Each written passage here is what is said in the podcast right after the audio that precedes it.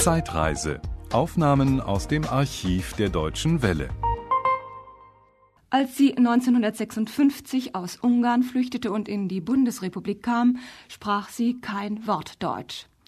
Heute ist Violetta Ferrari bei uns eine gefragte Darstellerin von Rollen in Boulevardstücken, obwohl sie, wie sie selbst sagt, lieber mal eine ernste Rolle spielen würde. Ihr deutsches Debüt gab Violetta Ferrari 1959 mit einer Rolle, die ihr auf den Leib geschneidert scheint. Die der Piroschka in Hugo Hartungs Ich denke oft an Piroschka, eine Liebesromanze zwischen einem jungen Deutschen und einem Pustermädel. Welche Rollen die temperamentvolle Ungarin sonst noch gespielt hat, danach fragte sie Manfred Moschner. Nun blieb es aber nicht bei jener Piroschka. Sie haben äh, Violetta Ferrari viele Rollen äh, in der Zwischenzeit an deutschen Theatern gespielt, unter anderem in vielen Musicals. Ja. Hatten, hatten Sie während der Schauspielausbildung in Budapest auch eine Gesangs... Nein, überhaupt nicht, gar nichts. Ich kam also wirklich ganz merkwürdig zu, zu dieser Rolle, weil eben nach dieser Piroschka-Aufführung in, in äh, Frankfurt hm, habe ich ein Angebot bekommen vom bayerischen Fernsehen von Franz Josef Wild, äh, eben für eine Taubstummmädchenrolle und das war die Johnny Belinda, nicht? Und da habe ich dieses Taubstummmädchen äh, gespielt und äh, ich kann es wirklich also äh, ganz stolz sagen, dass äh, dass diese Erfolgsquote, was dieses Stück und diese Darstellung ähm, erreicht hat, ist noch nie da gewesen im deutschen Fernsehen. Und ich weiß, also sehr viele Leute sprechen mich heute noch an auf dieses Stück. Daraufhin ist immerhin zwölf Jahre oder 13 oder 14, ich weiß gar nicht genau. Und dann ähm, äh, in Berlin, also der äh, Wölfer, der das Theater gehabt hat, in, hat auch immer noch, also in der Komödie in, in, am Kurfürstendamm, die haben mich per Zufall gesehen in diese Taubstummmädchenrolle und haben mich aber für eine Musicalrolle, also für ihr Malados geholt. Das ist alles so irrsinnig merkwürdig und es ist irrsinnig komisch an und für sich, nicht? Weil, äh, woher kann man ahnen, dass eine Person, die kein Wort sagt, eventuell sogar noch singen und tanzen kann? Ich konnte das aber auch nicht. Das war das, äh, das Komische dran. Ich wurde dann gefragt, können, haben Sie eine Ausbildung? Ich habe gesagt, nein. Haben Sie Tanzausbildung? Nein. Und trotzdem äh, habe ich da was einstudiert und es hat ganz gut gefallen gesungen. Ich habe so ein bisschen gesungen. Wie lange Vorbereitung hatten Sie denn dafür? Äh, das einzustudieren, zwei ja. Stunden, glaube ich, oder drei. Wie zwei ich, Stunden? Ja, ich bin nach Berlin Bühne? gekommen. Nein, nein, nein, nein, um, um überhaupt die Rolle überhaupt zu bekommen. Ah, ja. Nicht? Ich bin ja. angekommen nach Berlin und da haben die mir zwei Stunden äh, gegeben, das ein Liedchen äh, einzustudieren und da musste ich das vorsingen vom ganzen äh, Gremium da. Und dann, so habe ich die Rolle mhm. bekommen. Da haben wir also so ungefähr fünf Wochen, sechs Wochen probiert, äh, bevor die Premiere kam, mhm. ist ja logisch. Nun blieb es nicht dabei, denn Stop the World haben ja, Sie noch ja. gespielt und ja. Can Can. Can Can, ja, das ist in, in Wien gewesen. Und äh, was habe ich noch? Music Musical.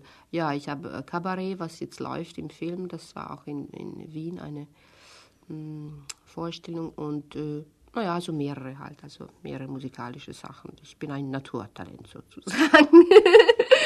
haben, haben, Sie früher mal daran gedacht, äh, zu singen? Nein, nein, überhaupt nicht, wirklich nicht. Also, Konnten Sie als Mädchen singen in der Schule? Oh, das konnte ich schon, das konnte ich schon. Und als Kind, äh, also ich komme vom, vom Kindertheater eigentlich, da habe ich auch schon gesungen, aber äh, eigentlich, ähm, eigentlich meine Stärke, wenn ich das so sagen darf, oder warum ich überhaupt Schauspielerin geworden bin, das sind ja die ernsthafte und, und dramatische Rollen gewesen, nicht? Dann hätte also die Rolle der Johnny Belinda äh, eigentlich genau Ihren Wünschen entsprochen. Ja, genau, das war es auch. Und hatten Sie danach öfter noch Gelegenheiten, in solchen Rollen zu äh, spielen? Äh, ja, nicht sehr oft, ganz ehrlich gesagt, nicht sehr oft. Ich habe in der Kammerspiele gespielt in, in äh, München, eine ganz schwere, dramatische Rolle, was mir wahnsinnigen Spaß gemacht hat. Habe ich auch Sternchen bekommen in der AZ. Sternchen? ja, Sternchen. Da gibt man immer so Sternchen, wenn man was Besonderes Bietet. Kritische Beurteilung. ja, ja, ja. Und das war in einem Odiberti-Stück, Der Lauf des Bösen, mhm. hieß das Stück. Und da war also mit der Giese und dem Büttner und all die. Sie haben aber sonst äh, sehr viel Unterhaltungstheater oder Boulevardtheater ja. gespielt und entsprechend ähm, auch im Film und im Fernsehen. Ja, noch Filme habe ich Gott sei Dank nicht sehr viele gemacht. Ich muss Gott sei Dank sagen, weil äh, der deutsche Film leider also wirklich, vielleicht jetzt, wo die jungen Leute anfangen oder so, aber Ähm, das habe ich nicht sehr viel gemacht. Ich habe Fernsehen gemacht, ja, ziemlich viel Blödsinn. Aber was soll man machen? Nicht? Man muss ja äh, Geld verdienen und äh, für die Popularität war das bestimmt nicht äh, besonders schädlich, sagen wir mal so. Nicht? Gibt es da Rückwirkungen aufs Theater? Äh, wegen Popularität ja. meinen Sie? In der Gage oder wie? oder ja, wie meinen nein, im Sie? Im Angebot. Äh, wenn jemand öfters im, im, Im Fernsehen, Fernsehen, ist. Ah, das glaube ich schon, aber das muss man ja natürlich also ganz scharf trennen, weil Theaterspielen und Theaterschauspieler sind äh, ganz was anderes als Fernsehen. Theaterspielen kann man äh, ohne besondere äh, Fernseherfolge auch, äh, wenn man sich das in der Branche herumspricht, dass eine also äh, begabt ist oder brauchbar ist oder weniger. Das weiß man in der Branche nicht. Und das muss nicht unbedingt sein. Es ist natürlich nicht äh, schlecht und äh, besonders nicht schlecht, wenn man also gute Rollen, bei, die also bei den Menschen auch einen Eindruck gemacht haben, äh, gespielt hat im Fernsehen. Dann ist es natürlich äh, schon gut, weil das hat ja Auswirkungen, was äh, ähm, Gage betrifft oder so. Und das ist nicht unwichtig, nicht? weil man lebt ja davon. Äh, nun eine andere Frage. Man spricht äh, von der Krise des deutschen Theaters. Nun, das Theater hat immer in Krisen gesteckt, aber ganz offensichtlich gibt es eine Flaute. Äh, das Publikum geht nicht mehr so gern ins Theater und das hat viele Gründe.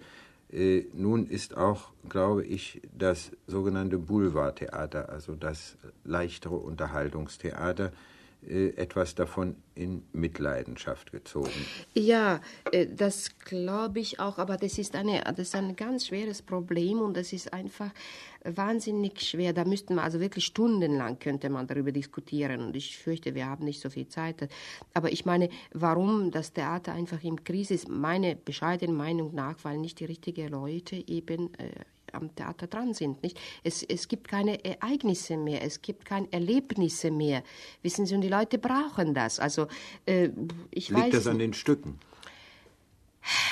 fehlt ein Angebot. Es, es liegt wahrscheinlich auch an den Stücken, nicht? Also es liegt auch daran natürlich, dass das Fernsehen so eine wahnsinnige Konkurrenz dem Theater macht. Das ist ja auch logisch. Aber was ich so beobachtet habe, es fehlt am meisten äh, an, an, guten Regisseuren und richtigen Intendanten und richtigen, genau wie beim deutschen Film. Komischerweise, als ich rauskam, habe ich also zum Beispiel um äh, Filmmacher äh, habe ich den Nebenzahl und den Papst, der diese ganz alten per Zufall alle kennengelernt, wo sie schon ziemlich alt waren. Ich, aber da waren ja Produzenten, aber richtige Künstler. Verstehen Sie? Es genügt nicht, also nur Geld zu haben und sagen, jetzt produziere ich mal einen Film oder produziere ich einen, äh, eine Theatervorstellung, sei das auch die Tournee-Geschichten. Äh, beim, beim Tournee auch äh, wird ja ein oder zwei Menschen genommen, die das Ganze tragen müssen, sei das noch so schlimm und katastrophal manchmal, was rundherum herum ist, nicht? Und deswegen wird eines Tages auch dort die große Krise kommen, weil die Leute äh, lassen sie sich also auf die lange Dauer vielleicht doch nicht so dumm verkaufen. Noch eine Frage. Gibt es ja. einen äh, Dramatiker, den Sie besonders mögen? Ja, das ist äh, schwer zu sagen. Es gibt bestimmt sehr viele Menschen, von denen ich gerne spielen würde. Ich könnte ja auch Namen hier äh, nennen, aber vielleicht vergesse ich dann einen oder den anderen und dann, dann, ärgere ich mich hinterher, wenn ich jetzt Namen nenne. Also meine große Liebe ist Shakespeare überhaupt. Das ist für mich also das Schönste überhaupt und das Einmaligste, was es überhaupt gibt. Das finde ich. Äh, gibt es eine Traumrolle?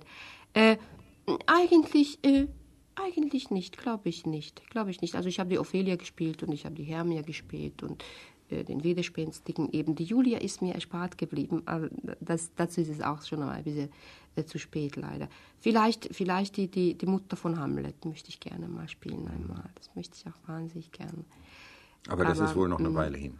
Äh, ja, na, langsam. Ich habe einen 17-jährigen Sohn. Vorsicht. langsam komme ich dahin.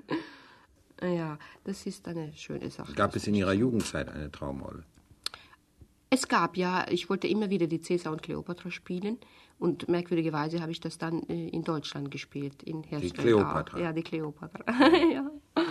Also im Grunde genommen, im Grunde genommen kann ich also wirklich, Gott sei Dank, ich gehöre sowieso zu den faulen Schauspielern. Nicht? Also ich bin vom Ehrgeiz überhaupt nicht gepackt, Gott sei Dank. Ich kenne das überhaupt nicht.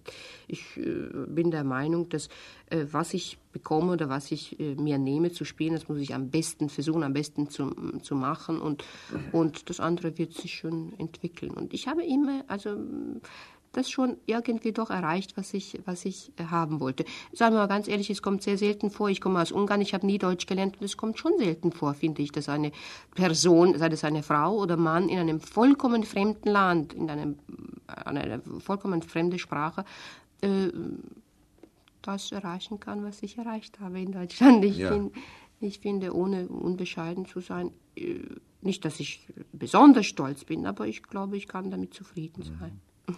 Das wäre also von der Piroschka bis zur Mutter Hamlet äh, ja. die deutsche Karriere einer Ungarin mit einem italienischen Vater. Wollen wir hoffen, äh, dass es zu dieser Mutter Hamlet kommt, aber nicht so bald. Dankeschön. Bitteschön.